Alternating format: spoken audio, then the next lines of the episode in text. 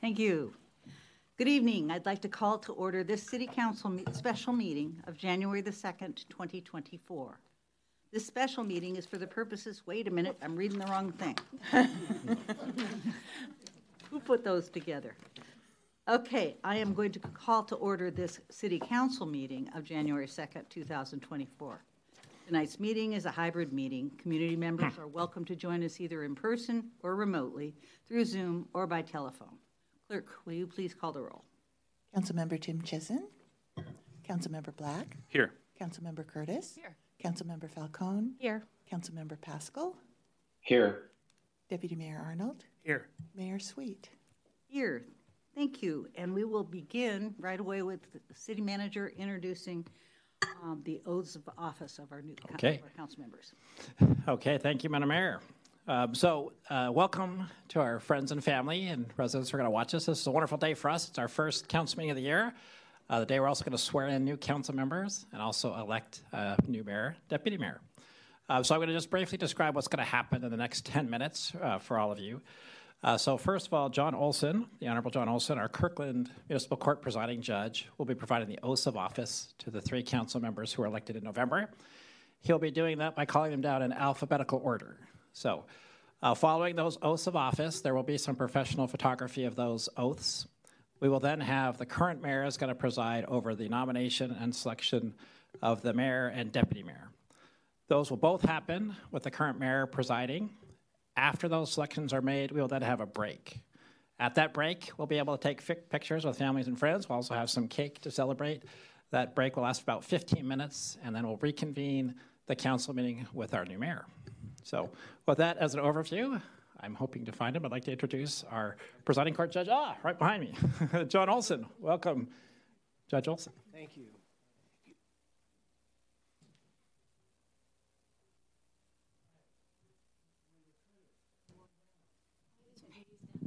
We're going to provide you with a microphone, Judge. We're going to give you a microphone.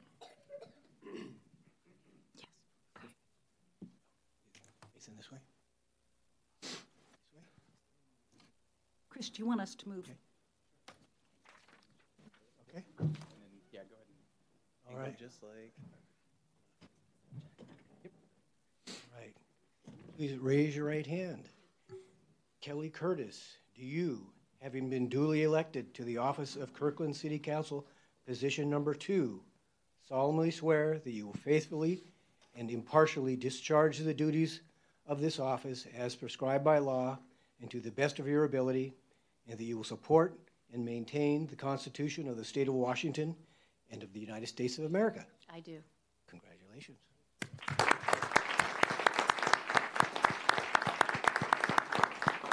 Councilmember Falcone. One where you're smiling. Okay. Okay.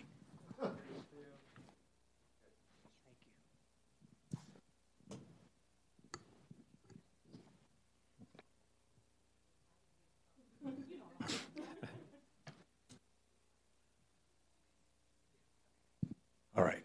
Do you, Amy Falcone, having been duly elected to the office of Kirkland City Council, position number six, solemnly swear that you will faithfully and impartially discharge the duties of this office as prescribed by law and to the best of your ability, and that you will support and maintain the Constitution of the State of Washington and of the United States of America? Yes, I do. Congratulations. Thank you.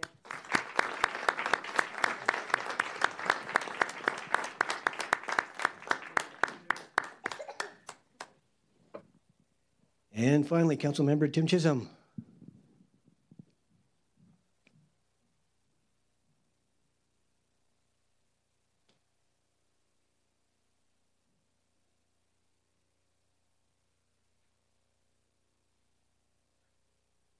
Raise your right hand.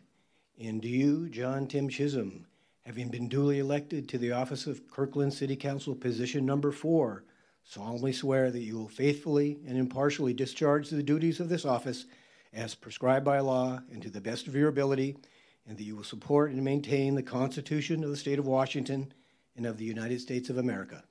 I do. Congratulations. Thank you.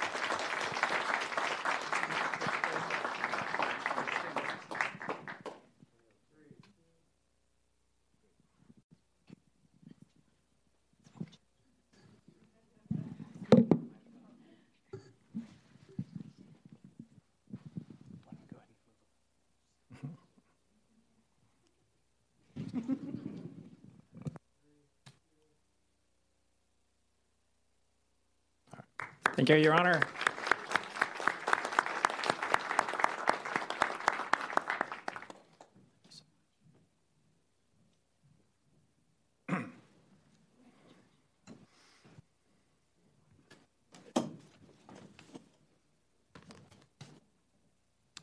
Well, as one of my last duties as, as the current mayor of the city of Kirkland, it is now time for the selection of the mayor and deputy. mayor. City, city manager? Yes. So, Madam Mayor, we'll have you solicit nominations first for the position of mayor. Once that decision's made, we're going to ask that you stay and solicit nominations for the position of deputy mayor.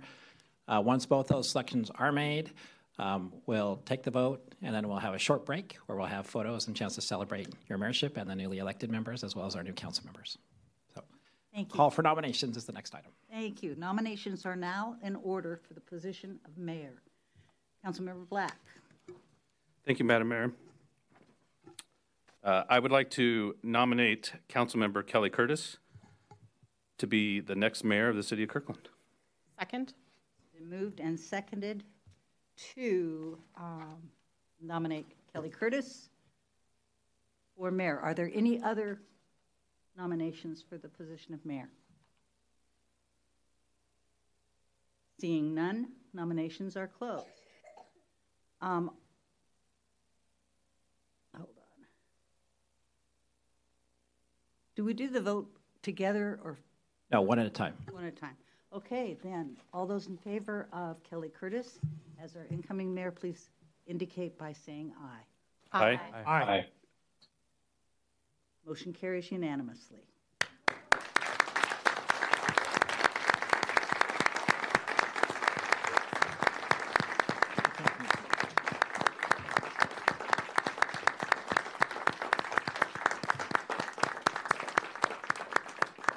Now nominations are in order for the de- position of deputy mayor.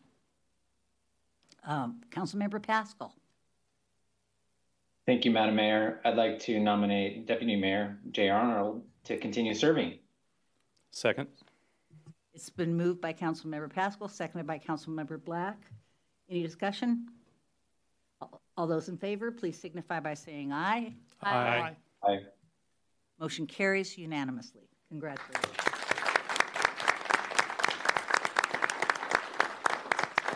Okay, we will now take a 10-minute break. But I'll take a short break. We're going to put some cake out to celebrate, and there'll be opportunities for friends and family to have photos with the new members in their new positions. Uh, we'll have a 15 minute break.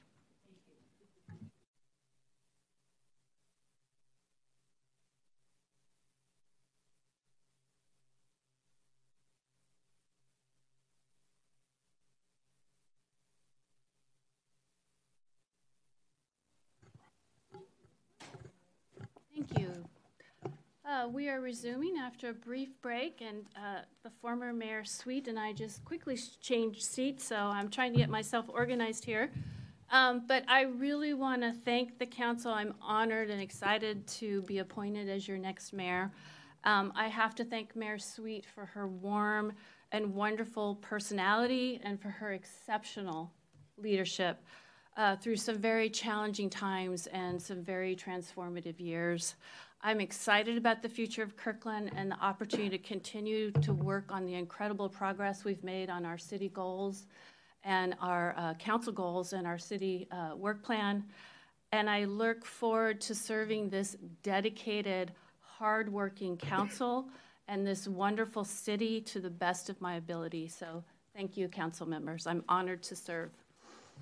And we will begin. Um, and I have to figure out how to do this. So, honors and proclamations. Thank you, Councilmember Sweet. So, ci- city manager. Okay, thank you, Madam Mayor. So we'll be proclaiming January 15th, 2024 as Martin Luther King Jr. Day of Service in Kirkland, Washington. Uh, for those of you watching at home or here in the audience, the memo describing this has links to our city website, which has lots of opportunities for people to volunteer for that day of service.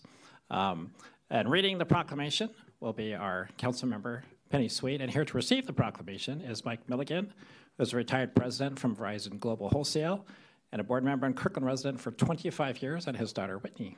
So welcome. You'll be coming up here.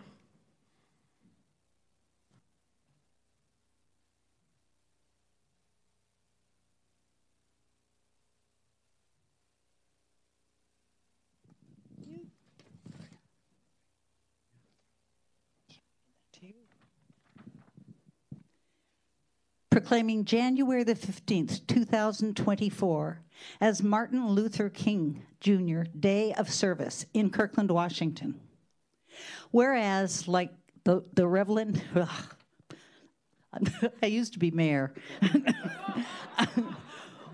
Whereas the Reverend Dr. Martin Luther King Jr. devoted his life to advancing equality, social justice, and opportunity for all, challenged all re- residents to help build a more perfect union and live up to the purpose and potential of America. And his teachings continue to guide and inspire us in addressing challenges in our own communities. And whereas in 1994, Congress initiated the King Holiday and Service Act, a nationwide effort to transform the federal holiday honoring the Reverend Dr. Martin Luther King Jr. into a day of community service grounded in Dr. King's teachings that helps solve social problems while focusing on bringing people together and breaking down the barriers that have divided us as a nation. And whereas serving one's community on the King, King holiday is an appropriate way to honor Dr. King meet local and national needs, bring our residents together, and strengthen our communities and nation. And whereas the Martin Luther King Jr. Day of Service is the only federal holiday commemorated as a national day of service and offers an opportunity for Americans to give back to their communities on the holiday and make an ongoing commitment to service throughout the year. And whereas the, the Martin Luther King Jr. Day of Service projects are being organized by a whole range of nonprofit and community organizations, educational institutions, public agencies, private businesses, and other organizations across the nation. And whereas Kirkland community members are encouraged to participate in King Day of Service volunteer events and commit to a full year of service to their community and can visit the city's website for volunteer opportunities. Now, therefore, our mayor, Kelly Curtis, on behalf of the City Council, does hereby proclaim Martin Luther King Jr. Day as Martin Luther King Jr. Day of Service in Kirkland and calls upon the people of Kirkland, Washington, to serve their neighbors and their community through participation in community service projects on Martin Luther King Jr. Day and to commit to a year of service to generate positive change.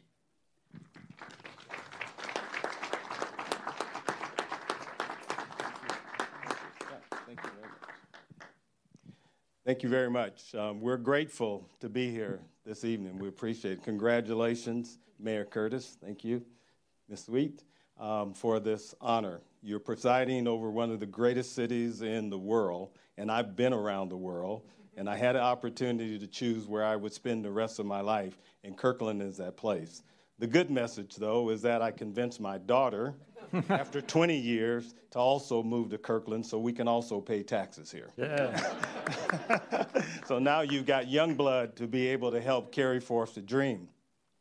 And with Dr. King, in celebrating him, I'm particularly grateful that Kirkland has stepped out to honor him and to ensure that this day of service, I think January the 15th, is the holiday, is one that all Kirkland residents can participate in. And we're grateful and we thank, thank you for that. And we look forward to a significant future here in Kirkland. I call Kirkland the, I come from Monterey, California. I'm very fond of Carmel. And when I first started walking up and down the streets here in Lake Washington, it reminded me of Carmel. Now I call it the Riviera of the Northwest.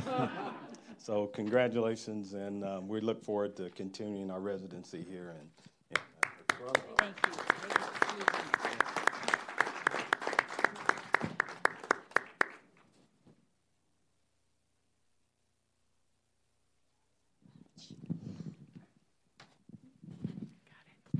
Thank you, sir.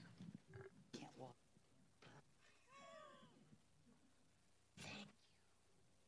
It's happy.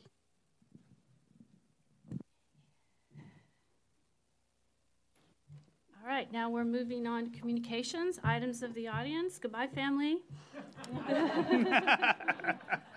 This is the time in the meeting where we normally hear from the public on matters that are not quasi-judicial or scheduled for a public hearing, of which there are none scheduled for this evening. Please limit your remarks to three minutes, and the council will receive up to three comments each side, or both sides of each issue.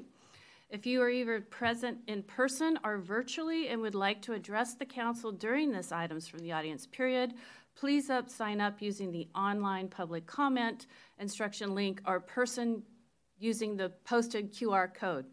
For those participating by phone, please dial star nine to be recognized to speak. Community members will be called in the order in which they signed up. Items for the audience is an important part of our business meeting, and we ask that everyone be treated with kindness and respect. We ask that you please not clap or applaud after a speaker or express your disagreement with a speaker. We want everyone in Kirkland to feel welcome, expressing their viewpoints regardless of content. Because they can be disruptive, signs and placards are not allowed in council chambers during our meetings, regardless of their content. City Clerk. Mayor, we have four people signed up to address the council this evening, starting with Rex Rempel, followed by Bev Marcus. Mr. Rempel.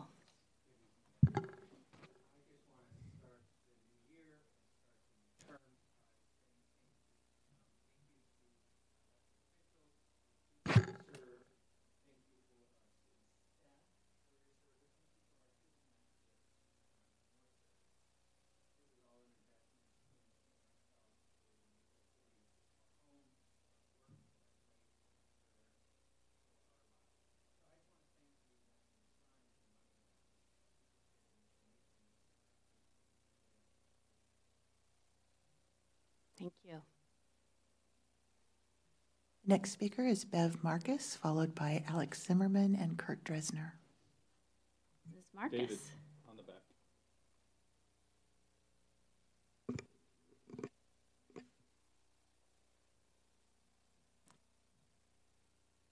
Mayor Curtis, Deputy Mayor Arnold, council members. I'm Bev Marcus, and I live in downtown Kirkland. In the spirit of the new year, here's one of my wishes a downtown core where pedestrians, thank you, where pedestrian safety rather than traffic throughput is a paramount goal. Via emails and focus groups, I've communicated to the city my pedestrian perils navigating the downtown core, describing the fear that grips me because of too many close calls with drivers as I use crosswalks. Case in point, Central Way crossing at the Wing Dome. Until recently, orange flags were the tool for pedestrians to signal our crossing. Not really effective, but cheap. Then, after months of construction, a flashing beacon, or RRFB, was installed at a cost of some $200,000. An improvement? Hmm. When my husband and I cross, we count the cars speeding through, sometimes up to four. One driver was in such a hurry that he circled back around the block to harass us because we yelled as he ignored the flashers. These costly beacons give pedestrians a dangerously false sense of security. In fairness, I've always received timely responses when I ask the city why we can't have more traffic calming measures. The short answer Central Way is an arterial where traffic calming measures are limited because arterials need to accommodate the highest traffic volumes. Is that assumption true? Is it immutable? Does Central Way have to be designated as an arterial with need to prioritize traffic flow? What stops us from undesignating Central as an arterial when traffic calming measures, where traffic calming measures such as raised crosswalks could be considered? A 2018 Federal Highway Administration report estimated that the average cost of raised raised crosswalks, excuse me, is less than ten $1,000. Even adjusting for inflation, that's magnitudes cheaper than an RRFB, which is dependent on driver discretion rather than creating a barrier that actually slows traffic. I've given just one example of the hazardous Central Way crossing. When I bring this up with folks, a typical response is to chime in with their own downtown crossing stress stories. I offer no solutions today, just planting a seed, perhaps.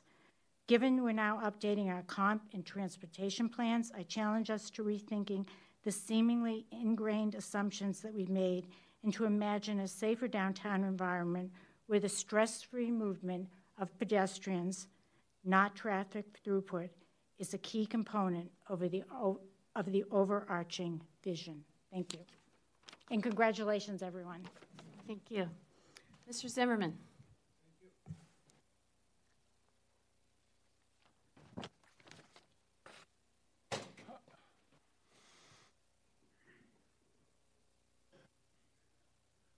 Happy New Year. Yeah, for everybody. In good health. Sieg Heil, my dirty damn Nazi fascist junta. My name is Alex Zimmerman. I'm president of Stand Up America. What has happened today in Bellevue Council meeting? Yeah, what is I come? What is make me absolutely shocked. I never see like this before, almost for 40 years, what is I live here in this location. They elect deputy mayor Iranian Muslim Mo Malakotinian, who first time consul candidate in who, who live only for 10 years. Yeah, here. Guys, it makes me totally shocked. Yeah. It's not about election. It's about Bellevue Council declare right now aggressive war against American and Jew. Why they doing this? Why they elect men who only 10 year and first time elect, you know what it mean, and he Iranian Muslim. This make me absolutely shocked. And I try to understand why they doing this. What is motivation? Why they have aggressively show so they not care about American and not care about Jew? Why they doing this?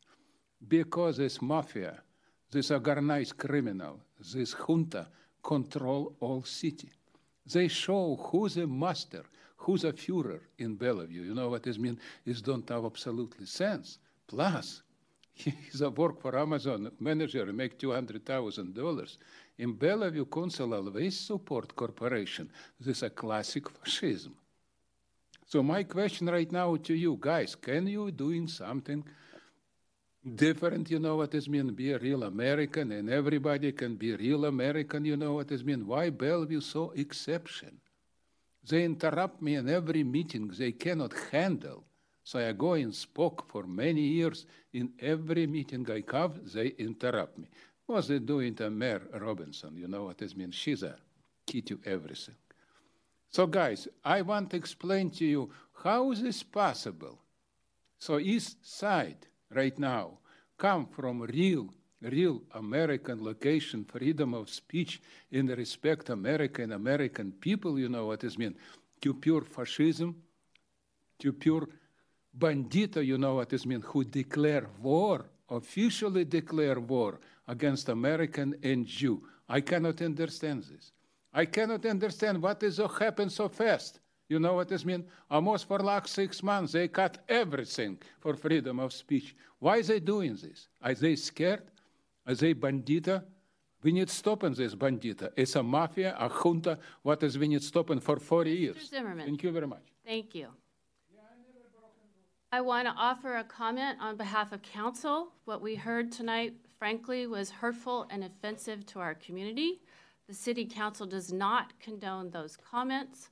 We are committed to making Kirkland a safe, inclusive, and welcoming place for all. At the same time, Items for the Audience does provide an opportunity for the community to express their views to council, regardless of content. Mr. Dresner. Hi, uh, good evening. Uh, I just sort of signed up last minute. Uh, I first just wanted to say congratulations to all the newly elected and re-elected council members, um, and happy New Year to everyone. Um, I really love living in Kirkland. I really love Kirkland. I think it's a fantastic city, and every time I leave, I'm reminded of how great we have it here. Um, but I want to make sure that we don't rest on our laurels, and I know that a lot of you have bold visions for the future, and I want to encourage you to be bold.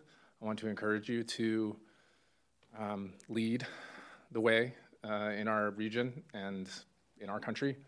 Um, I'm, I'm like Mayor Curtis said, I am excited for the future of Kirkland, and um, let's make it awesome. Thanks. Thank you.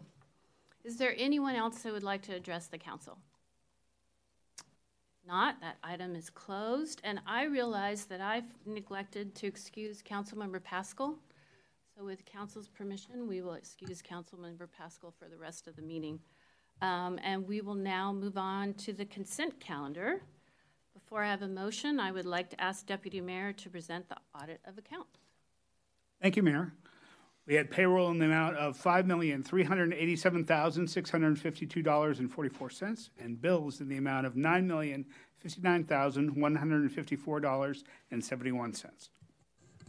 Is there a motion to, Madam Mayor, I'd like to move the acceptance of the consent calendar. Second.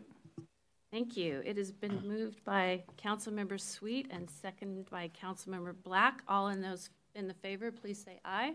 Aye. Aye. Uh, The consent calendar, calendar has been approved.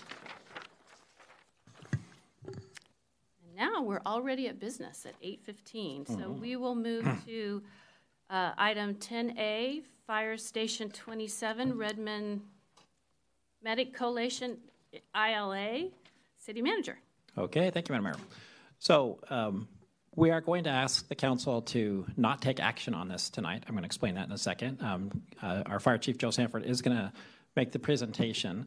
Uh, the sharp eye of Councilmember Black um, identified a conflict in the ILA that needs clarification with Redmond. It's related to the um, half uh, station and whether or not there's a reserve car there. So uh, uh, Chief Joe Sanford's going to go over the ILA itself, but we're going to ask the council to hold this until uh, the next council meeting where we're going to bring it back with the clarification. So uh, no action is needed by the council this time, but we do want to give you the presentation and answer any questions that you might have. So with that, I'll uh, ask Chief Joe Sanford to give you the presentation. Thank you, City Manager. Um, Good evening, Council, and congratulations to all the new members. I'm going to share my screen. I have just a couple slides. And can you see that? Yes. Okay. Um, I'm going to have an update on the co-location interlocal agreement between Redmond and uh, Kirkland. Just kind of give you a broad overview of uh, what it contains and some of the benefits. Um, some of the direct benefits to co-locating medics and EMTs is obviously we get faster response times for ALS if they're um, if they remain in Kirkland. Um, one of the things that uh, oh, the medic that medic unit responds to about 2,100 calls a year, and over 1,700 of them are in Kirkland. So it's it's a, a great benefit to have them inside our response area. And Station 27 is an ideal location, uh, being across the, or the new Station 27 being across uh, one of the things that makes the, uh, um, the location ideal is that uh, the medics can interact with the um, when they follow through with a patient that's been brought to Evergreen and they can um, talk to the docs about what their decisions were in the field and then what how the the um, the tests the doctor runs and the final conclusions that they make it enhances their skills. Well it also enhances EMT skills when the medics are in the stations talking to us in the same way about that we make on patients in the field and um, what the doctors found. So uh, in the station. And uh, t- about 10 years ago, 12 years ago, they were in Station 27 and were there for about a decade. And have a, a history of success uh, co locating with the medics. Uh, the interlocal agreement um, in its language term um, we have designated in Station 27 a half, half bay. That's what the city manager was talking about that Councilmember Black pointed out. Um, we have a half bay that they will contribute to the cost of.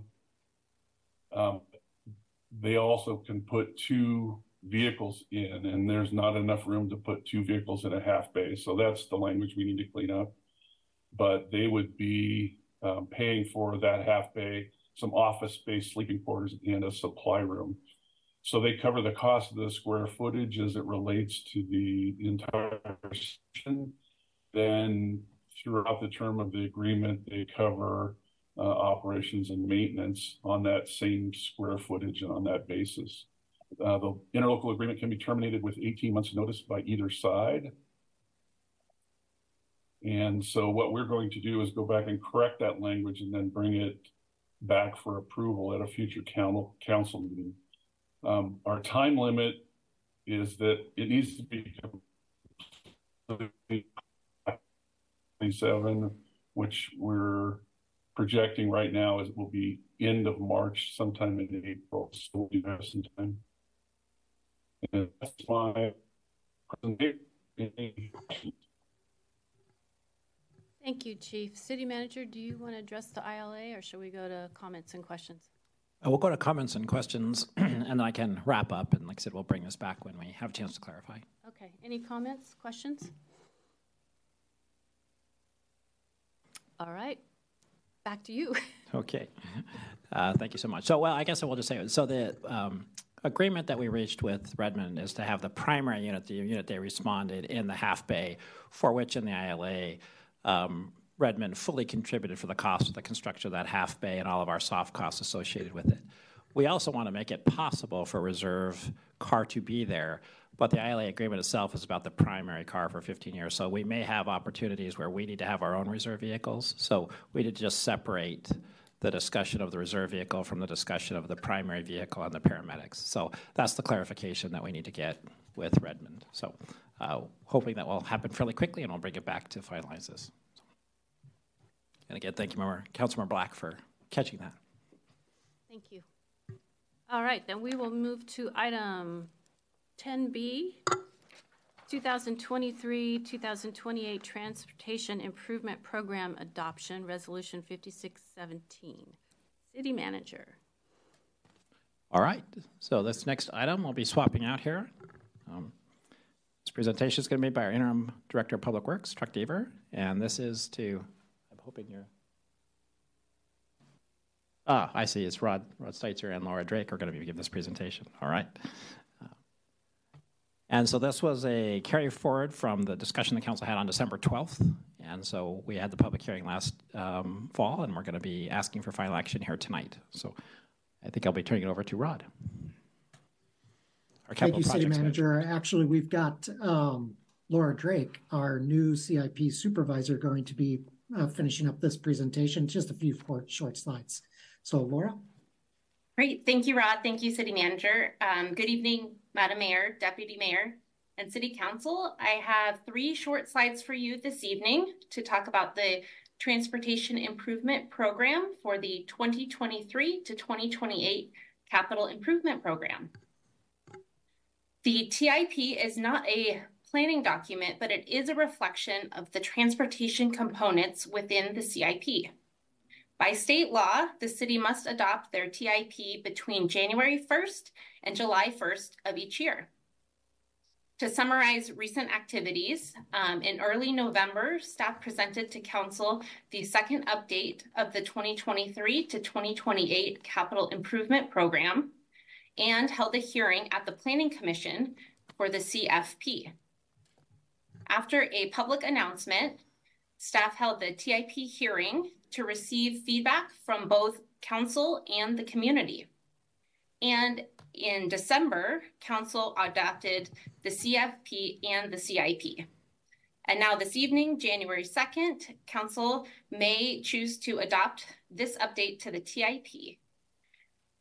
After receiving no comments at the November meeting, uh, at the November public hearing, staff recommends approving resolution R5617 to adopt the 2023 to 2028 update to the TIP.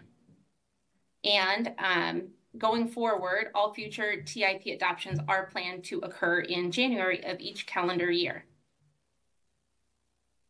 On this final slide, I have a pie chart on the bottom right highlighting the different types of projects funded in the TIP, which includes safety, public transit, capacity, non-motorized, and maintenance projects.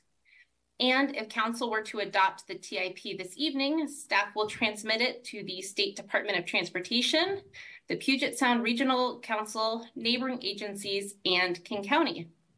Are there any questions? Council, Councilmember Tymczyszyn. Thank you. Uh, did the Planning Commission make a recommendation on this? Rod, can you confirm if the Planning Commission made a recommendation on this update to the TIP, please? Um, so the the process includes, um, and Laura, you might, uh, if you could go back one slide, uh, coordination through uh, the hearing and CIP process with the CFP, the Capital Facilities Plan. The Planning Commission reviews the Capital Facility Plan, uh, which then is the planning document used to generate the funding document of the Capital Improvement Plan. And the TIP is simply a reflection of the Capital Improvement Plan. So uh, by extension, I would say yes, the Planning Commission has weighed in on the TIP, but it's through the capital facilities plan, specifically the TIP. Uh, I don't believe that we took this to the Planning Commission. Thank you. Councilmember Black. Thank you, Madam Mayor. Uh, so I'll get us started. I assume that if, since uh, Councilmember Pascal was too sick to actually be here to talk about the TIP, that it must be fine. um, so I would like to move for adoption of resolution R5617, a resolution of the City Council of the City of Kirkland adopting the 2023-2028 update to the Transportation Improvement Program for the City of Kirkland. All right, it's been moved by Councilmember Black and second by Councilmember Sweet. Uh, is there any discussion? All right. All those in favor? Oh, the question is on the motion to approve resolution 5617, adopting the 2023-28 update to the Transportation Improvement Program for the City of Kirkland. All those in favor, please say aye. Aye. Aye. The motion passes. Thank you. Thank you, Rod and um, Laura. All right, we are now moving to item 10C, 2024 City Council Committee Interest. City Manager. Okay, thank you, Madam Mayor. So we're not looking for action tonight, but what we are going to be doing is presenting the council with uh, the various standing committee assignments and asking for your suggestions of interest in many different ways. And here to give you that presentation is our Government Affairs Manager, Diana Hart. Good evening, Council. Um, I have a brief presentation for you tonight. Um, so, starting off, um, Kirkland is really well represented regionally. Um, we have statewide, out, statewide, we have an outsized impact for the size of our city. Um, on this slide, I have all of the new regionally appointed boards and commissions for 2024 in bold for new council members serving on those, and the asterisks are entirely new seats. So, quite the list of uh, regional engagement that the city has. The distinction between these boards and commissions and the ones that we'll be talking about next is that these seats represent more than just Kirkland. Represent Sound Cities Association and the AWC Association of Washington Cities more broadly. Um, so while Kirkland is obviously well represented at these tables, um, when you represent the city at these tables, you're also representing more than just Kirkland. So when you get to work with just Kirkland, um, we're looking at the council work groups.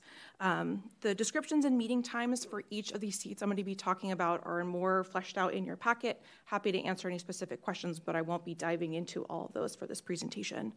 Um, starting in the middle, there are three council work groups that meet as needed for specific time periods on narrow topics. The second subject is the city committees.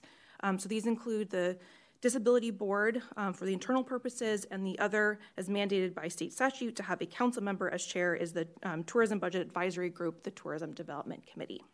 And then the final section is the long list of the regional committees. um, from very specific topics like WRIA 8's Salmon Recovery Council um, and the I 405 EAG to broad, all encompassing topics like PSRC's Executive Board, Executive Board and SCA's Public Issues Committee. We cover a lot of things with a whole lot of content that come through these. Um, these seats are granted to the city either through interlocal agreements or due to the city's size or location. Each is supported by staff subject matter experts um, at the city, so don't worry if you're not a policy expert in them when you start serving. Mm-hmm. Um, moving on to next steps. Um, if you're interested in serving on any of these seats or in not continuing on a seat on which you currently serve, um, you have an opportunity to say so tonight or to let the mayor and deputy mayor know by the end of this week. Um, if you send an email, if you could CC um, city manager and I on it, that would be greatly appreciated. Um, this will ensure that the mayor and deputy mayor have time to meet next week to develop um, a proposal for council's consideration at your next meeting. Um, so I will pull up all of the committees if you want to talk about them.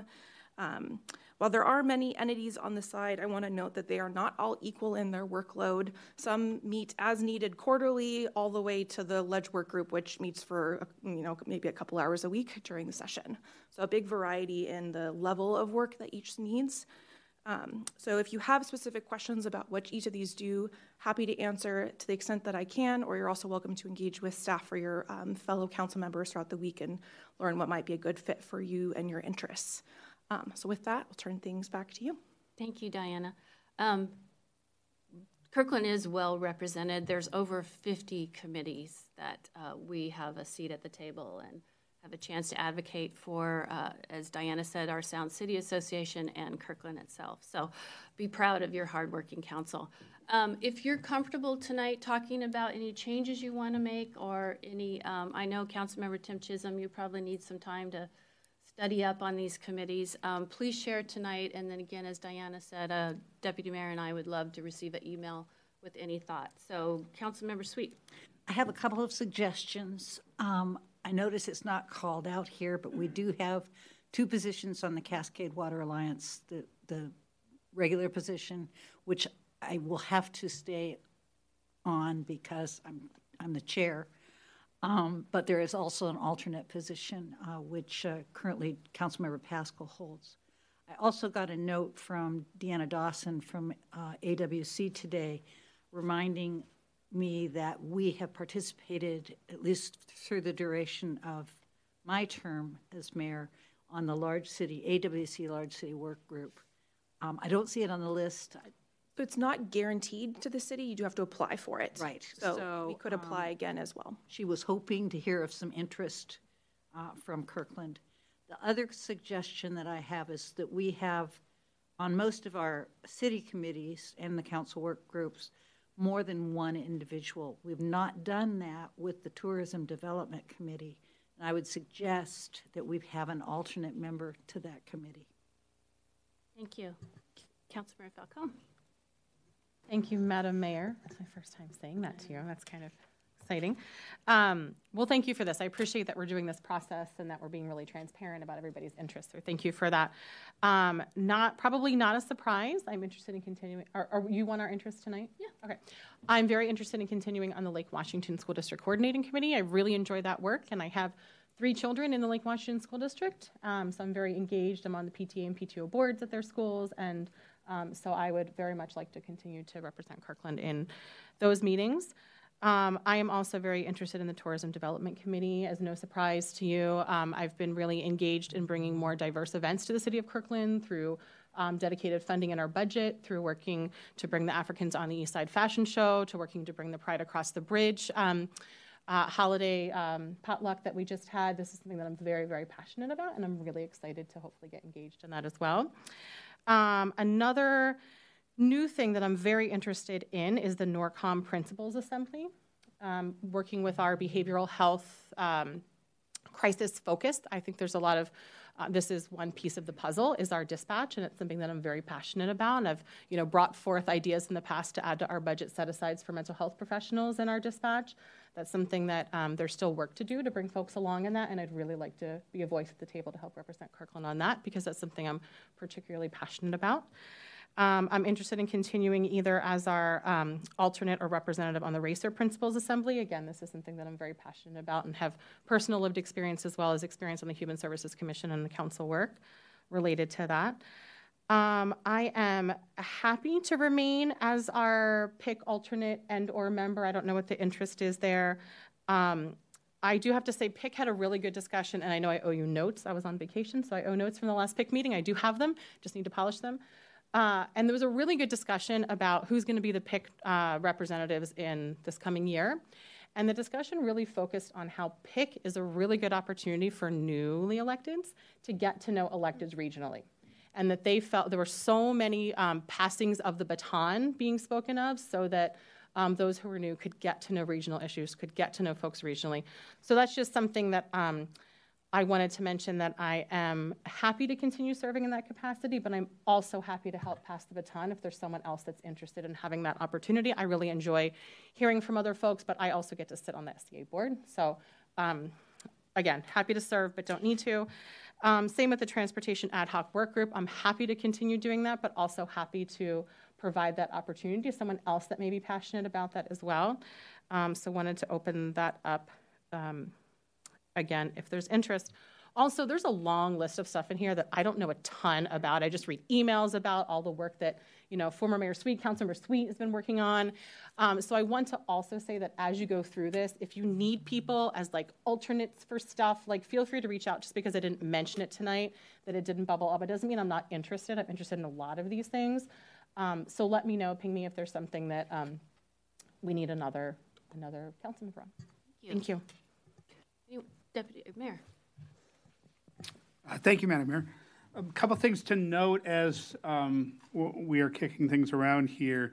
For the Eastrail Regional Advisory Council, um, I serve as co-chair there, and one of the things that we are doing is uh, organizing a conference seminar to happen in 2024 of the Eastrail to kind of set the next vision for uh, things going forward. We last did this in 2015 and really have accomplished a lot of what we set out to um, from that inspirational process. As we kick this off again, I'd like the opportunity to continue that work and uh, at least go through this year to be able to uh, uh, get through that conference and planning.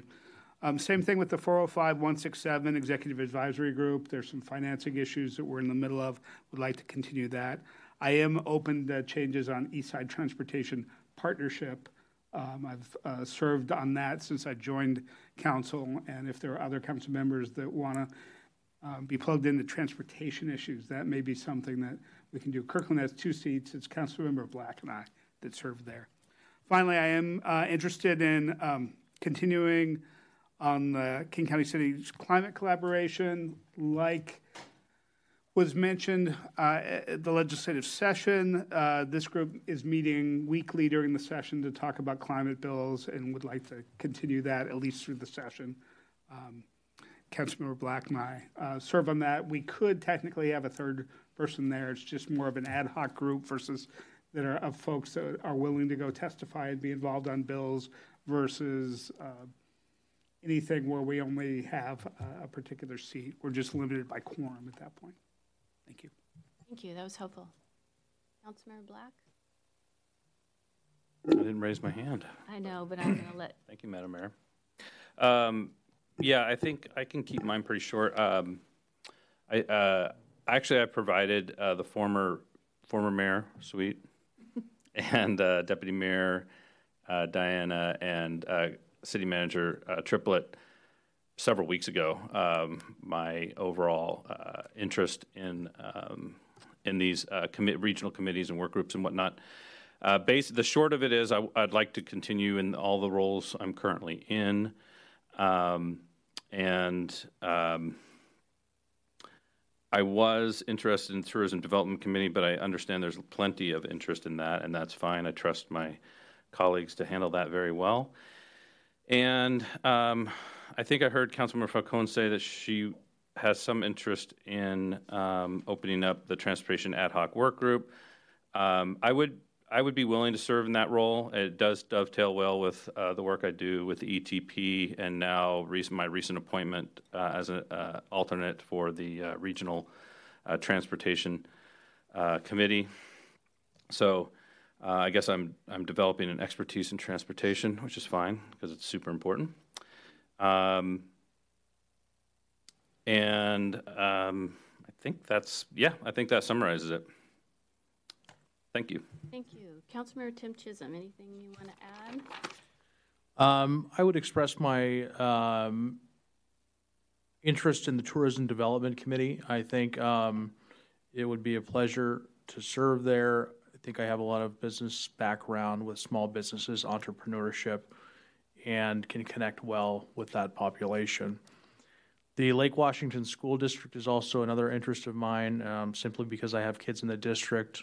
Um, and I have had a significant amount of involvement with the Office of the Superintendent through the Planning Commission and coordinating with him, and uh, as well as the Office of Facilities that's within the superintendent's office. Um, and they've had um, a, a, significant com- communication with the Planning Commission for years, and I've been a part of that um, as well as the King County Cities Climate Collaboration.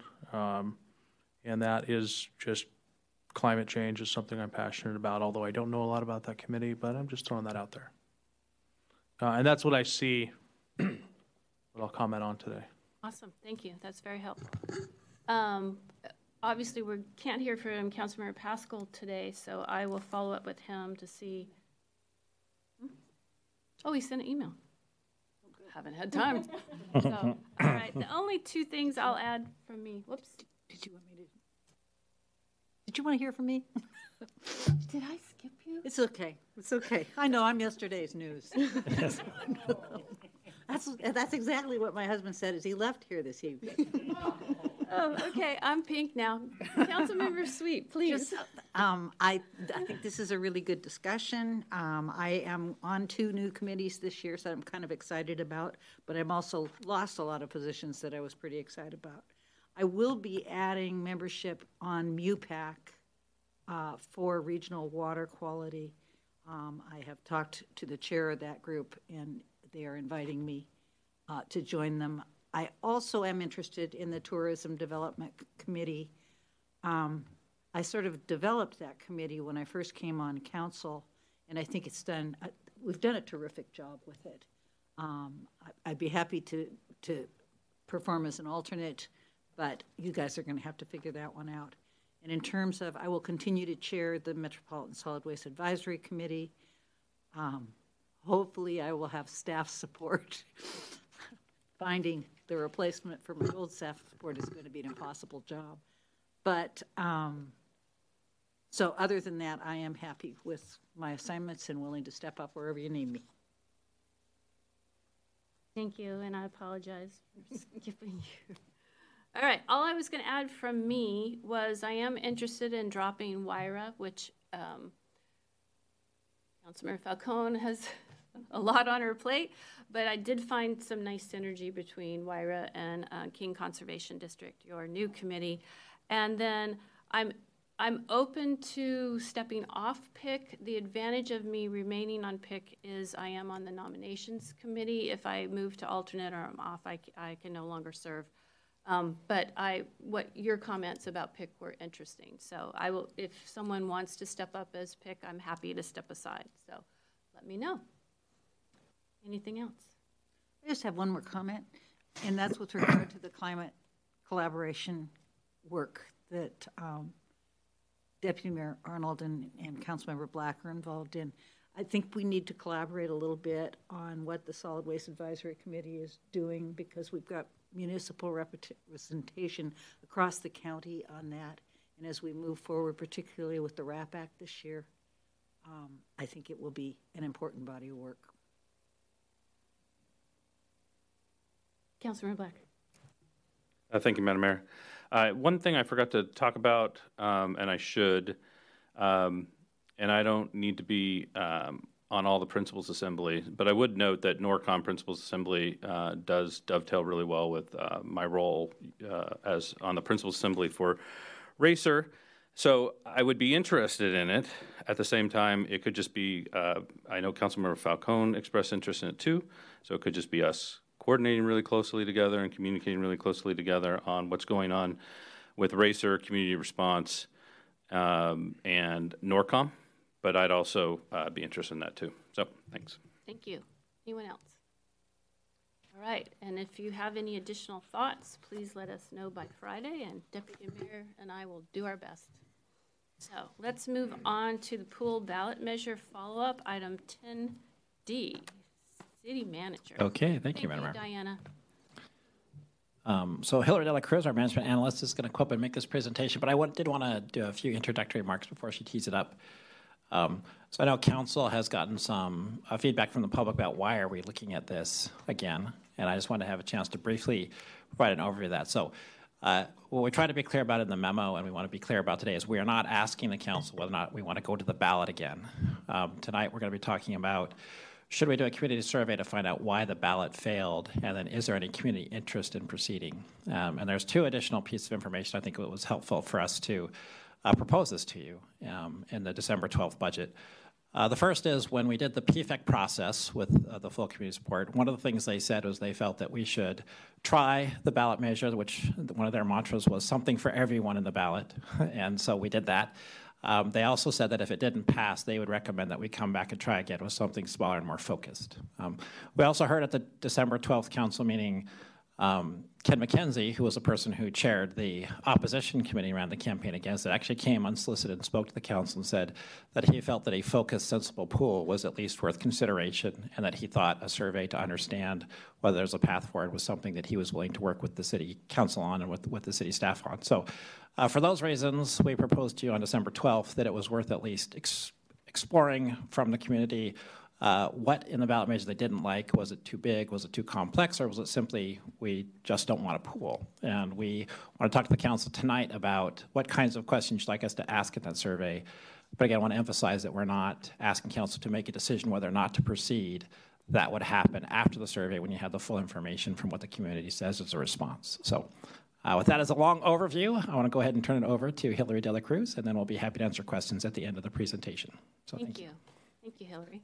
Thank you. Good evening, Mayor and Council members. It's good to be here with you in the new year. Um, as City Manager Triplett mentioned, my name is Hillary De La Cruz, and I'm the Management Analyst with Parks and Community Services. I am joined by Parks and Community Services Director Lynn Zwaagstra and um, Finance and Administration Director Michael Olson, who um, Lynn is available to answer some questions, and Michael will be presenting on one slide related to potential levy funding. And tonight, our presentation is about the pool follow up and specifically about the survey. Um, so our agenda is on the screen here. Um, and as you all know, after significant community input, Council placed Proposition 1 on the ballot last November, and it failed. And as um, City Manager Triplett just mentioned, at the December 12th meeting, Council meeting, Council allocated funding for a community survey to learn about why Proposition 1 did not pass and to understand the community's priorities for the future. And so tonight's presentation will cover the new community survey design and topics, and seek council's input on the topics, review the timeline and exploration should council decide to explore an August 2024 ballot measure, and also talk briefly about the potential levy funding availability. This slide briefly outlines the community survey design. Um, staff are signing a contract with EMC Research and working on survey questions right now. And EMC is the group who has managed our surveys in the past as well. And so the overall goal of the survey is to get, gather more insight into the November 2023 results so council can use this information to decide what to do men- next. As mentioned um, in the memo, at this time there is no assumption that council is planning to move forward or not. Um, the EMC managed statistically valid survey would use the same sample size and response gathering methods as the t- spring 2023 survey, with responses from 400 participants gathered via telephone and an online survey with online links specific to the intended participant. The goal is to talk to people who voted in the last election, and staff are working with EMC on the specific questions um, and we'll share the final draft questions with council at the January 16th council meeting with the goal of final count, final question approval on January 18th for the survey to open right after that. And after the statistically valid survey, an open link survey would be hosted on the city's website again. Um, and that would be open through February 6th, right before the council meeting, where you would be hearing the results from the statistically valid survey. Um, and so those results, again, will be shared on the February 6th meeting, and then the open link survey results would be shared at the February 20th council meeting. So the next two slides contain the overarching topics that staff have asked EMC Research to design a survey to answer. And these were in your council packet, but I'll just read them out loud um, as well. And after I review these two slides of question topics, I will seek council's feedback about the direction of the survey. So these topics include answering why did the ballot measure fail? Is the community opposed to any new property taxes at this time? Was the purpose was the proposed measure too expensive? Was the funding mechanism too complicated? Was the measure too focused on the aquatic recreation and community center? Was the permanent ongoing levy the reason it failed? Was the location of the Houghton Park and Ride a reason it failed? When people supported the ballot measure, what caused them to vote yes? Was a smaller, more focused pool funded with a time limited levy um, that expires garner more community support?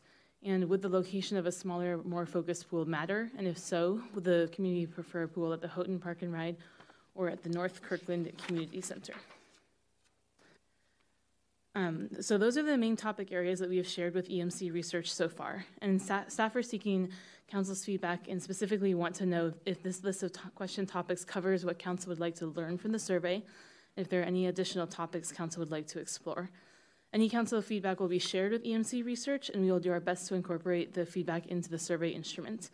And then after your discussion on the survey topics, we have three more slides about the potential levy funding and the timeline and next steps. So at this point, I'll turn it back over to council to provide feedback about these topics, and please let me know if you would like me to go back to any of the slides. All right, do we have any feedback on the survey questions? Councilmember Falcone. Thank you, Madam Mayor. Well, thank you so much, Hillary. I appreciate this presentation tonight. And City Manager, I appreciate your introductory remarks um, about why we're doing this and what we've heard from the community. I really feel like, you know, we've heard from the community for years through various surveys, through community input. The community wants an aquatic center, wants some sort of pool. I don't think that's up for question. I think what's really up for question is what exactly they want that to look like, right? Because we've heard really strongly that this is something they're looking for, yet the ballot measure failed, right? And so we missed the mark as far as um, the specifics of what they're looking for a lot of these questions really focus on like what went wrong, but I really want to hear kind of open-ended, what do you want as a community member? What is it that you want in an aquatic center? I think that would be really important. Um, we have heard, you know, we've all been listening to a lot of feedback from the community about this ballot measure. We've heard that um, folks felt it was too big, right? So can we dig in a little bit about that? Was it that um, did they feel that the recreation and community spaces were needed, or is that why they chose to not support the ballot measure, right? Is that why it was too big of a ballot measure, or was it some of the other things that were not related to the aquatic center? Um, curious to know, you know, some of the other feedback we heard, you know, whether it's operated by the city or a private organization. What are community members' thoughts on that? Uh, we know that that was something that we heard from some of the folks in the opposition um, committee, but I'm wondering uh, how much of the community feels that way. Uh, we also heard both during a little bit during PFEC and also from community members um, a desire to have something in the in the northern uh, part of Kirkland as well. I'd like to explore a little bit about that. Like, would folks be interested in a partnership with Kenmore? I know Kenmore is working on you know a feasibility study for um, building an aquatic center. Is that something that that folks in our community would be interested in or i want to i want to learn a little bit more about that about what folks are looking for as far as geographically is that part of why it didn't pass um, kind of what is the interest there would folks, folks pref- prefer a northern end one or a southern kirkland one um, and also i'd be interested to hear more about um, what folks felt about the perceived cost. That's another piece of feedback that we heard from the community. Just better understanding, you know, I think there was a lot of maybe not completely accurate information out there in the community about what the cost would be to residents. And so um, I'd like to understand that a little bit more. And also, this is kind of really nuanced and detailed what folks would um, what folks are looking for and i think a survey is a really good tool to get a very um, broad but shallow uh, perspective of what the community feels. And I think it's really important for us to understand a little bit more depth as well. So I'd really like to see us do some follow-up qualitative as part of this as well. I don't know that this, whether this needs to be contracted out or something that I think less formally could be done by city staff, but we could ask at the end of the survey, um, you know, we, we'll be following up with some respondents um, on some of their answers to the questions. Would you like to be included in that? And if so, provide, you know, your email or phone number. We could follow up and have like a quick phone call, five minute phone call, just to ask a little bit more and to understand some of those qualitative nuances as to what people do want, what they would support. That would be really, really helpful in deciding whether or not to put forth another ballot measure, and if so, what that might look like, what the community is really looking like. So that's my input. Thank you. Thank you. Deputy Mayor Arnold. Thank you, Madam Mayor. Thank you, Hillary. The, the survey questions cover a lot of things, but I think they start with the assumption that uh, Councilmember Falcone made that the community wants a pool. And I'd like to make sure that we're gauging that level of interest and a priority. We ask questions, are property taxes too high?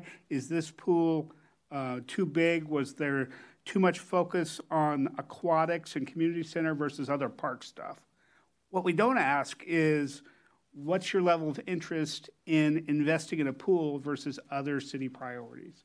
And I'd like to see something about that to, to uh, confirm or um, elucidate the, the assumption you're making is how strongly does the community want, want a pool? Um, and uh, given everything else that's in here, I think we'll get some good information on what to do if that's the case, but I want to make sure that we're asking that question directly. Thank you. Member Tymczyszyn. Thank you, Madam Mayor. Um, uh, two questions. One, the site debate between Houghton and the North Kirkland Community Center. I would like to know that what the construction cost difference would be because the Houghton site is pretty flat and the North Kirkland Community Center represents the possibility of increased costs due to its terrain, I believe. Number two, the this ballot measure Prop One was, I believe, two hundred and thirty dollars for every one million in assessed value. Was that is that right? It was um, a little complicated. It was two hundred eighty dollars written on the ballot, but then what it was going to end up costing was about two hundred fifty dollars per million once we got the um, amended assessed value rates back. Well, anyway, if we bring something back, something back to the ballot measure, I'd like to know how low we can get that number. Because if we don't move that number significantly, I think we're going to have the same result in in the vote. And you know, I would like to see how low we can get that number, and if we can get that number to something lower, uh, but it has to be much lower. You know, and I don't know what that exact number is, but it needs to be a significant difference between 280 and what we propose. Thank you. Thank you. And I'll just add, um, um, Michael will talk a little bit about some of those funding number benchmarks um, in his slide. And then for your first question about the cost difference of the construction, I think the site costs were about $11 million different between Houghton Park and Ride um, being less and the North Kirkland Community Center. Is that? Depending on the size of the facility. So we, we can definitely um, bring back that specific information for the same size facilities at the two sites as well. Okay, yeah. Uh, Well, it's important because if we move it north to address one concern, then we increase costs. So, thank you. Thank you. Count, Councilmember Sweet. I feel like we're picking at a scab here.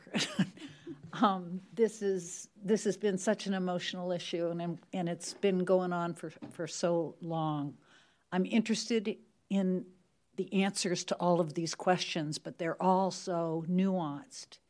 Uh, what I'm not sure that we are going to get from this survey, what I'm hearing on the street and what I'm hearing in in emails is overwhelming fatigue with increased taxes. Um, uh, an interest in is there any alternative way to fund something like this?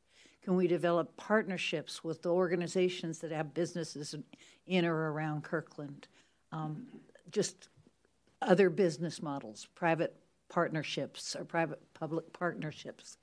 Um, so I think I'd like to see, I don't know, I d- I don't want to hold it out as a lifeline because I know that that's al- always been there. But I, I'm hearing it enough um, from people who are expressing disinterest in going to the ballot again um, that I think it's an important consideration. Thank you. Thank you. Councilmember Black. Uh, thank you, Madam Mayor. Uh, well, I don't disagree with um, uh, Councilmember Sweet's uh, comments about the, the challenges this uh, presents. And we have heard from um, members of the public um, about uh, us uh, examining uh, the reason, you know, some of the issues around the, the 2023 ballot measure um, and uh, possibly uh, doing a 2024 ballot measure. Um, you know, I think it's been suggested in, in some of the communications we've gotten that that's, you know, means the, the city council somehow out of touch with the city, um, is not listening to the city. And actually, I, for my colleagues, I strongly disagree with that. Um, I think the work that we're doing now is really about us listening to our community. Um, members of our community, a majority of our community on many occasions, um, including as part of the PROS plan, 45 some members of PFECT who spent something like eight months uh, analyzing this, uh, our park board members who are, are some of our key advisors, uh, community surveys, many, many times. Uh, we've had what um, has uh, all indications are that a majority of our residents um, believe that this is one of their key priorities for public facilities in the city of Kirkland. Uh, I do agree with Deputy Mayor Arnold. I, it, it's important for us to check in on that um, and uh, make sure that any assumptions we're making about that are continue to be true. But I think it's simply a matter of good governance that we not actually eliminate choices for our voters, um, that we give our voters choices. Um, none of the ballot measures for pool aquatic facilities since 2015 and in 2023, um, they weren't; those two ballot measures weren't the same. Uh, and what we would propose in 2024 would, would, would be informed by this work that we're doing, how we can address the concerns that are uh, that um, uh, that voters expressed collectively in their 2023 vote. Um, we can only put one option before the voters at a time, um, really, realistically, um, and um, you know this would be really taking what we've seen in 2023, trying to really learn from it, and then presenting the voters with a choice. And I think that's a matter of good governance. I think that's a matter of us listening to the, commu- the, the majority of our community that has expressed that this is a priority public facility for them, while also listening to uh, and really reaching out to um, our voters who uh, voted uh, against um, the 2023 measure. Um, so uh, that does sort of lead to my um, uh, principal uh, key, what I believe is sort of the key issue, at least for me, um, is understanding um, we certainly should be finding, uh, checking our assumption about everything that we've heard about this being a priority for the community as a key public facility that they would like to see in the city of Kirkland. Uh, but once we do that, uh, when we're talking to uh, community members that support this as a public facility, I think it's important for us to understand if they voted against the ballot measure, I really want to understand why. I don't know how to get to that. I don't know how, if we can get to that through a through a survey, or whether it's more focused, qualitative um, discussions that we have with uh, folks who express that they continue to support this as a as an important public facility, but voted against the 2023 measure. Um, and um, those are folks I would really love to talk to because um, those are those are those are some of the most important people. Um, they want this, but but what they saw in the 2023 ballot measure was not what they were looking for. Uh, so. I know that sort of uh, that mimics some of what I've heard from my other colleagues, but I just want to sort of emphasize that for me, that's sort of the key element. Um, we have a, uh, and it's sort of key to us listening to the community both on the side of those who've expressed their interest in this uh, this type of public facility, but also those who obviously uh, 59 to 60 percent of uh, who voted against the the 2023 measure. So with that, I'll stop. Thanks. Thank you. Anybody have additional comments? I'm just going to add a couple things. I also agree with um, getting qualitative information would be super helpful. Um, to follow up on Councilmember Tymczyszyn's comments, uh, these questions are very binary, and if we say, if you're going to pick Houghton or North Kirkland, there is a cost difference, which is one of the reasons that PFAC chose Houghton as per square foot. It was significantly lower. And if we just ask that in a yes or no, you know, people aren't going to have the data. Along with the property tax question, it's it's not a yes or no. It is what is your threshold for property taxes for a significant public uh, amenity. So we've got to figure out how to phrase that question in a less yes or no binary way. So thank you. Thank you. Thank you. Um, now I'll have Michael come up here. So just really quickly, um, one of the things that was the no campaign talked about the permanent levy, uh, which was the proposal from PFAC and approved by the council. And so we had to ask ourselves, is it even possible to fund a focus pool with something that was term limited? So what we did is just a little bit of work just to show it is possible depending on what you choose. This again is not for a decision, but it was just to say that we have begun to start that evaluation so that if the feedback from the community is that they want to keep exploring it, just you have a relative sense to get to Councilmember Tymczyszyn's comment about cost. So um, I'm going to turn this over to our finance director, Michael Olson. He's just going to talk about this uh, short table. Thank you. Good evening. Um, a levy lid lift for the purposes of paying for debt services is limited to nine years. So each of these scenarios shows what would be uh, costing the uh, uh, property owners for a levy for nine years to raise various amounts. And it shows what the levy rate would be if it was just the levy paying for the debt service, or if the city added 750,000 a year from each of REET and park impact fees, it could be reduced what the levy needed to be. I'll just do the middle line to issue $50 million of debt for a 42,000 square foot facility would cost 15 cents per thousand of assessed valuation. So for a million dollar home, that would be $150 a year. And that the city also budgeted 1.5 million of its own capital funding for that, it would be $110 a year, would reduce it by $40 a year. And Michael or Hillary, can you remind us what the actual ballot measure was? In cents per thousand? 28 cents per thousand, right.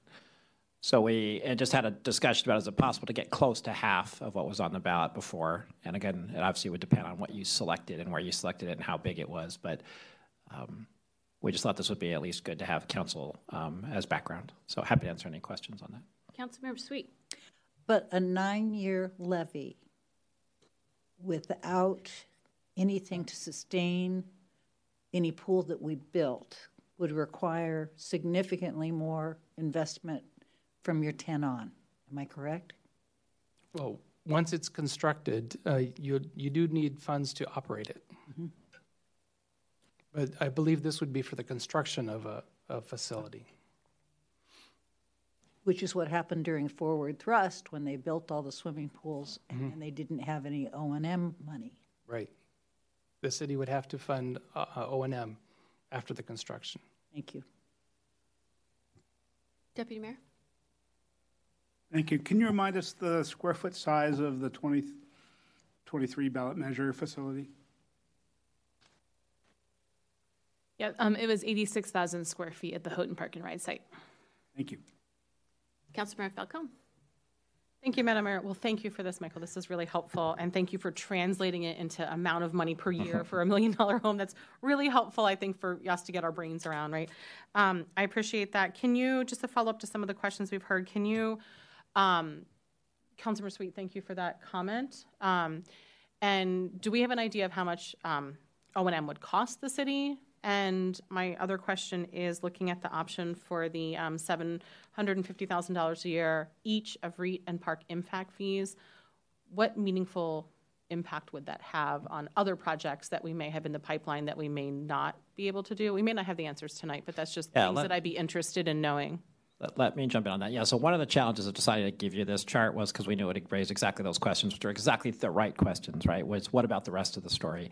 So we haven't really presumed to go too far down that path because some of the issue of cost recovery and, and the operational subsidy will depend on what size facility you pick and what's in it and how it's programmed and so forth. So we would have a lot of work to do on that end to see how close we could get to a, say, 75 or 85% cost recovery for the facility to really tell you what it would be as an ongoing cost going on. Um, just a uh, quick note, it would be a significant impact on the park fee um, to do routine maintenance and other facility improvements across board if we made this kind of allocation unless you chose to take it as something else like transportation and so forth. So while this is certainly doable, that sort of 750, it is also, it would be a significant opportunity cost from whatever else that you might do. So, um, but we haven't really said like what would we cut or anything like that, but it, would be a significant investment. Oh, Councilmember Black. Uh, thank you, Madam Mayor.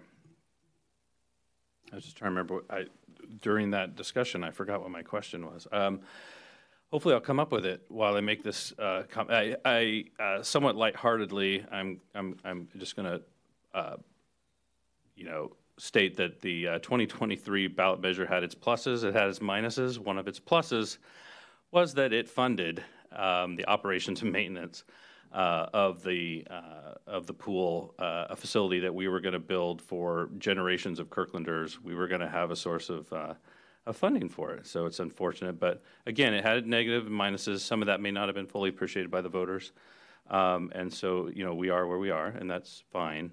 Um, and we're going to learn more about this, hopefully, if we move forward with the with this further re- follow up research.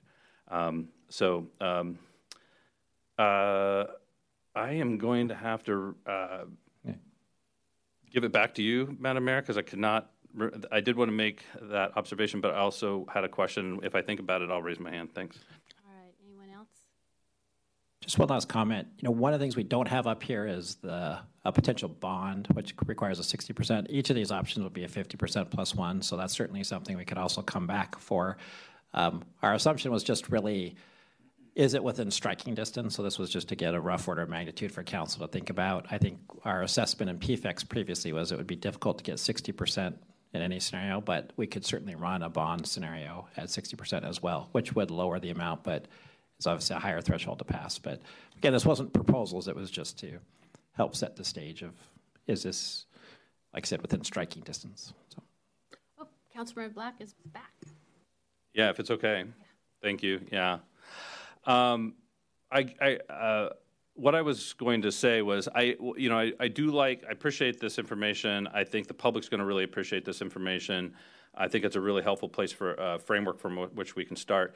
And what I really like about this is, you know, we are again back to my earlier comments about uh, both listening to uh, the majority of residents who see this as uh, a key public facility they'd like to fund, um, and those who didn't want to fund it through the the the um, the uh, measure that we proposed in 2023 and the PFEC proposed in 2023. This is really responsive to that because what we have here, what we're being presented, at least uh, you know, as a sort of uh, you know concept, a, a preliminary concept, both addresses the size of the facility, which was a concern raised by the uh, by the No campaign, um, and also addresses the you know the idea of a, a uh, permanent levy. Um, so um, I appreciate the direction we're going, and I uh, again support uh, us doing this further research so that we can really understand uh, if there's another alternative out there that would make a lot of sense, that would be reasonable, achievable, fiscally responsible, and would address the stated needs of the community. Thanks. Thank you.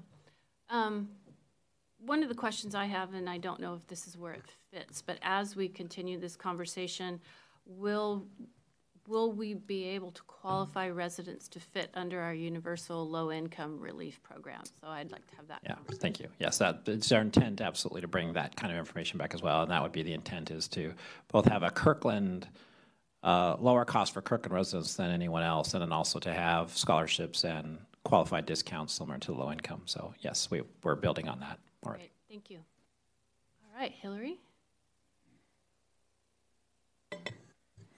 Great. Well, um, this is the second to last slide, and this shows a condensed version of the comprehensive timeline table that was provided in your council packets. And the first column is dates if council were to look at an August 2024 ballot measure. The second column is dates if council were to look at November 2024. Um, the dates shown in both columns are essentially the last possible dates for each item to happen in order to meet the filing date. Um, and so the filing date for August is May 3rd. And so I'm briefly going to discuss the August 2024 timeline and then share a couple of notes about the alternative November 2024 timeline. Um, so, as we know, council um, staff will come back to the council meeting on January 16th with the draft final survey questions for council's review. And then February 6th is really an important decision date for council members um, in the August 2024 timeline, where council will discuss whether or not to explore a ballot measure for August 2024. The statistically valid survey results will be shared at the meeting, and staff will have information about funds that would be needed for um, the contract for additional concept plans and cost estimate work for two facilities. Um, and then at that point, um, there would be some of the different concept plan work and kind of costing and answering some of these questions work that would continue if council were deciding to move forward with the exploration. Um, and there would be a couple, a few more meetings, as you can see on your schedules here. Um, and then kind of the final meeting would be a special meeting on April 30th for council to vote on an ordinance and appoint the pro-con committee members. Um, and so this is a really tight timeline, as you can see, and it's also important to stick with in order to meet that May 3rd filing due date with King County elections, um, because any delay might end up in additional meetings um, or resulting in not being able to meet the filing due date. And then if council were to follow a November 2024 exploration timeline in the second column, the survey would still be conducted in the same time. Um, but then, at, if council knew they only wanted to look at November 2024, on February 6th, that kind of final decision of should we continue exploring or not, there'd probably be a little bit more time to make that decision. Um, one of the main factors here is that doing the additional concept plan and cost estimating work for the specific facility sizes as well as the operations um, takes you know a certain amount of time with our contractor and so that's really the kind of chunk that needs to make sure there's enough time. So that's really um, what's allowed in the schedules here. And i think those are all the notes i have on the schedule. Um, so that's really the end of the presentation that we had prepared for you. And so as next steps um, we'll take all your really helpful feedback from tonight and share that with emc research to hopefully incorporate into both the survey and then other potential exploration um, or gathering of input measure methods that we can take. And I've heard a couple ask for qualitative um, measures, and so we'll discuss that as staff. And we'll return to the January 16th meeting with final draft survey questions for council review. And then the statistically valid results will be shared at the February 6th meeting, and that will be would be the meeting if you if council is wanting to consider August 2024. That would be the meeting at which to decide whether further exploration would be taking place or not. But again, that wouldn't be a decision of we're going to the ballot or not, but just kind of that we want to invest in further exploration. Um, so that concludes my presentation, and I'm happy to answer any other questions if you have any other ones. Anyone have any more questions? All right. Sweet. I have a question. Oh, oh sorry, Deputy Mayor. Thank you.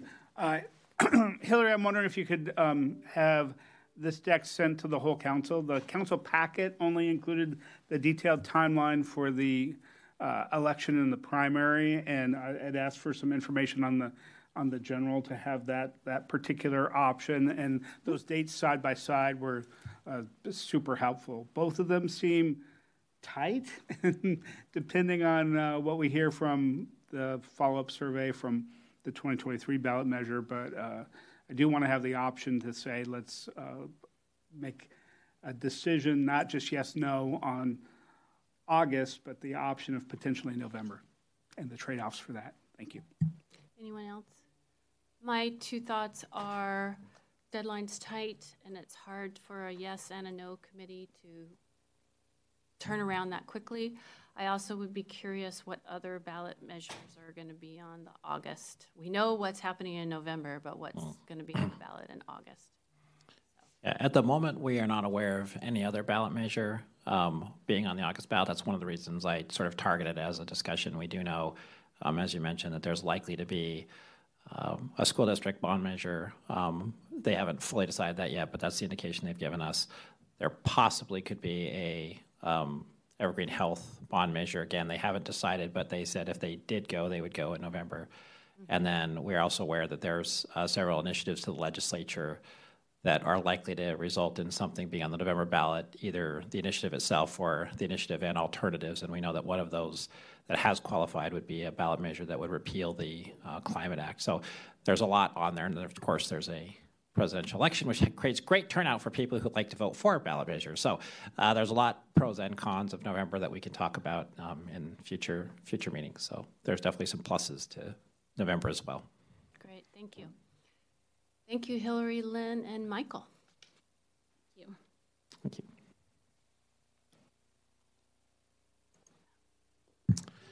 Just a quick time check. This is when you normally take your short break, although we're also close to the end of our meeting. So just wanted to remind you if you need that quick comfort break, we could do that. Would you all like a break? Oh, I don't, I'll defer to you. Well, I think everybody else wants to keep going. Okay, Okay, all right. Welcome. and actually, you're lucky because we're going to finish early on t- uh, tonight, and I am not taking credit for that. Um, so we are before 10 o'clock, which means that we have another opportunity for items for the audience. Excuse me, Madam Mayor. First, we have council reports, Oh. um, uh, regional reports, and city manager report before items. I knew I was going to goof up. Okay, let's do council member reports, and I'm going to start with Deputy Mayor Arnold. Uh, Thank you, Madam Mayor. I had a couple things to discuss since our December council meeting. Uh, The Puget Regional Council Transportation Policy Board um, is in the middle of um, a lot of interesting discussions on how to prioritize climate and safety in the scoring of future projects and, and strengthen those things. There is some concern um, within some of our neighborhood cities on some of these policies on how they impact the development of regional centers. And I expect that the TPB is going to have some extra meetings in January to, to go flesh these out, but stay tuned for that. On Tuesday, December 19th, um, the former mayor and I met with the sustainability ambassadors to check in on the SNAP program, where the um, kids in Lake Washington School District working on sustainability are working um, with our sustainability plans and neighborhood plans, and they want to update us on that plan, which um, hopefully we'll see sometime in the first quarter of this year. Uh, but they also may be wanting to discuss the future of the program. Um, the fall continuation of this um, is not funded, uh, and it's going to be before we talk about the next budget cycle. So there, there may be something that uh, from that coming forward. And then um, finally, the uh, former mayor and I did a tour of the Waste Management Recycling Center in Woodinville. Uh, this is the second tour I've done. Uh, it was probably five years ago since I've last done it. It's gone through some significant upgrades. They're much better at recovering plastic, and overall, they're recovering 88% of the materials to recycle uh, compared to contaminated materials, and uh, people doing um, what they called wish cycling, which is putting something in the recycling, hoping that something would happen, but uh, not something that they are set up for. Um, all this material gets um, returned in our uh, recycling bins, and it's an automated process that sorts it out and figures out, okay, here's the mixed paper and the plastic and the aluminum and the glass. It's really fascinating. I would recommend the tour if any of you have the uh, opportunity in the future. Thank you. Thank you. Councilmember Falcone. Thank you, Madam Mayor. Well, thank you for that report, uh, Deputy Mayor. Councilor Black and I visited a maybe two years ago. I know they were about to do like a bunch of really cool upgrades, and we said, "Oh, we want to go back once those upgrades have been done." So it sounds like they've been done. We need to go back and check it out and have some compare before and after. Um, so thank you for that. That's um, good to know that the, that they've been moving along with those projects. Um, I will keep my update relatively brief. Um, as you know, I represented Kirkland at the SCA PIC, Public Issues Committee meeting in December. Um, I, as I mentioned earlier, I'm aware that I owe you notes from those. Thank you for your patience as I am catching up on being on break for two weeks with my family and enjoying myself and relaxing. Uh, and but part of that meeting, one of the items that we discussed was um, the SCA board at our November meeting had um, decided to ask SCA PIC to provide input on our suggestion and our letter that we sent to SCA to send a letter. This is a lot of letters I'm talking about. To send a letter to the King County Executive about the potential um, ballot measure this fall. Um, was very supportive. I don't think there were any comments in opposition. All the comments were extremely supportive. Had great ideas about what to include in the letter. Um, you may also remember that um, I was on vacation during the SCA board meeting. That was a follow up to that. And so I had hoped to have an update on that for you tonight about the specifics of the letter or what was discussed in that meeting, but I don't yet. But I will have that for you shortly. Either um, staff and or myself will follow up and get that information for you. But just wanted you to know that support continues. I had provided um, an update at our last meeting that the SCA board was very supportive, and now SCA PIC is also very supportive and gave great input. So hopefully that letter will be going out soon. Great. Thank you. Councilmember Sweet. Um, thank you. I think the only thing I'm going to report out on is on Thursday, we are going to be having an all day long session at Cascade Water Alliance uh, talking about the final water, or the final decisions around who we're going to engage in a long term contract uh, for the provision of water, whether it be Tacoma or Seattle. Both Tacoma and Seattle will be presenting that day, um, and they have very different approaches. And I am hoping, not sure if you have thought in terms of this city manager, but I, I think we need to have a staff person there, um, and I'm just not sure who the appropriate person is. I mean, maybe it's still John, um, but he's going to be so missed. yes, absolutely. Yes, we are. We are evaluating that. Okay, great. Um, but that decision is coming very soon. It will happen within the first quarter, and that this is really a discussion that opens up a regional approach to water that has never been considered because Seattle would never willing to consider a regionalization of services, and they are finally doing that. So it's it's huge. And with that, that's all I got to report. All right, Councilmember Black. Uh, thank you, Madam Mayor. Uh, two items. Um, first, I wanted to let my colleagues know um, that in lieu of a meeting of the principals of the Regional Crisis Response Agency, or RACER, in lieu of a December meeting, uh, the uh, director of RACER uh, sent out a year end update and I think it's a really helpful update. And I'm going to, uh, I received that uh, just the other day. I'm going to uh, forward that on to you so that you all have that uh, additional information about where uh, Racer currently stands. It also has some uh, helpful information about um, forecasting the the work on the um, on the tenant improvements for the crisis clinic and the opening of that crisis clinic in 2024 something I know I'm excited about. I know all my colleagues are excited about too. Uh, so I will provide that information, and then there uh, there will be a meeting of the principals of Racer on Thursday, January 24th. I'll be attending, and then I'll uh, certainly uh, provide everyone with uh, my normal uh, notes for you on that meeting. Um, and then uh, on the next item I wanted to discuss was uh, uh, an item that could lead to a legislative uh, request memorandum. Um, this is um, this is a matter um, of sort of a, addressing some um, comments we've received from uh, community volunteers who volunteer for City of Kirkland in different capacities. Um, uh, and what we've some of the feedback we've received from community members who are interested in volunteering uh, they've asked the question why are we being required to do a criminal background check?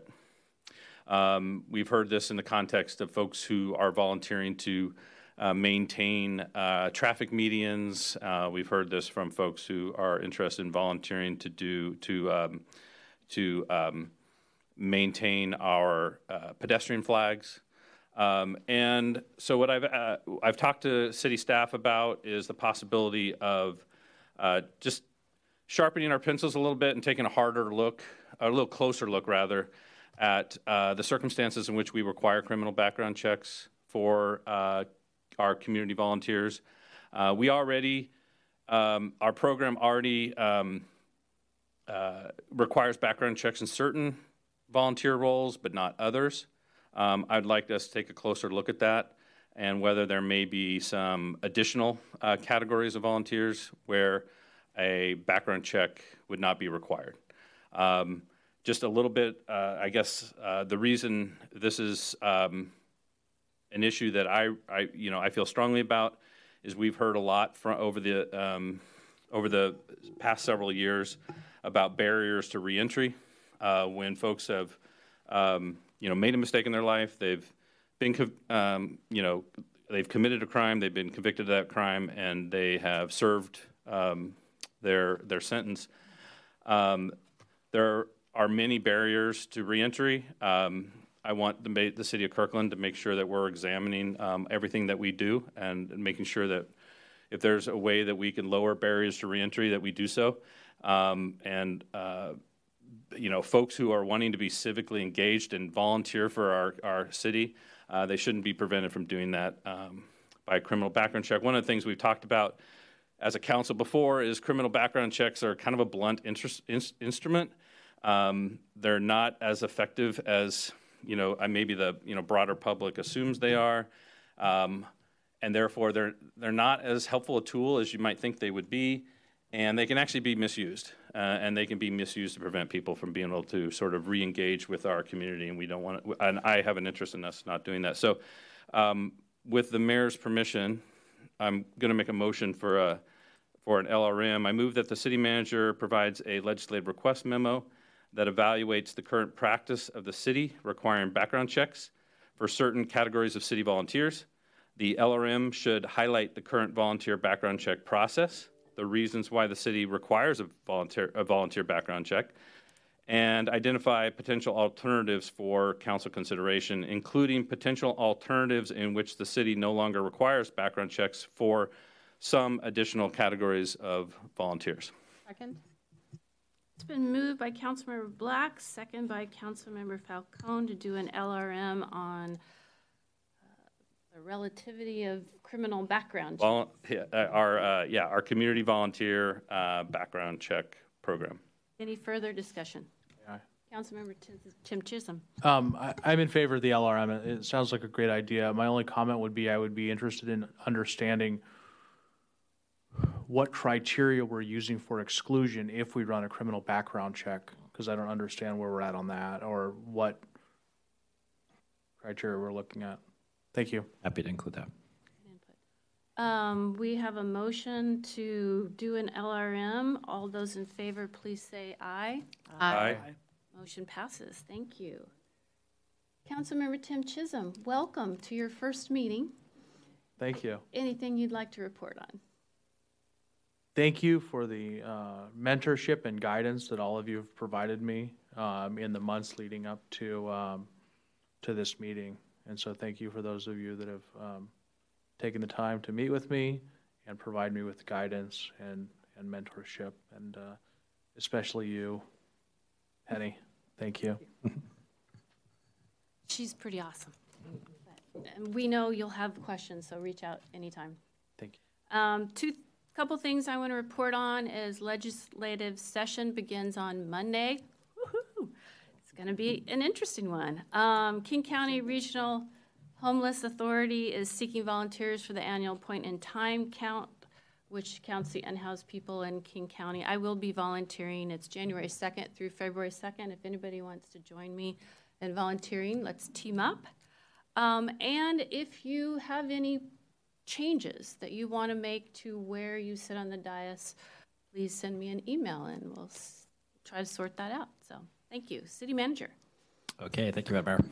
So um, one comment and one request. So I just want to let you all know with one of my hats as the uh, board member of the PSERN Operating Board and Joint Board. Um, we have officially transferred everything from the Joint Board. It's no longer a project. It's now the PSERN Operating Board. So the system has been successfully implemented. We have uh, spent almost $300 million to convert the entire public safety analog system to now a digital system. Uh, there's still some kinks to work out, but that was a huge milestone that we accomplished um, at the end of last month, just before uh, the end of the new year. And so we'll now be moving forward to a much better public radio operating system. So uh, there'll be a, bigger update on that coming soon.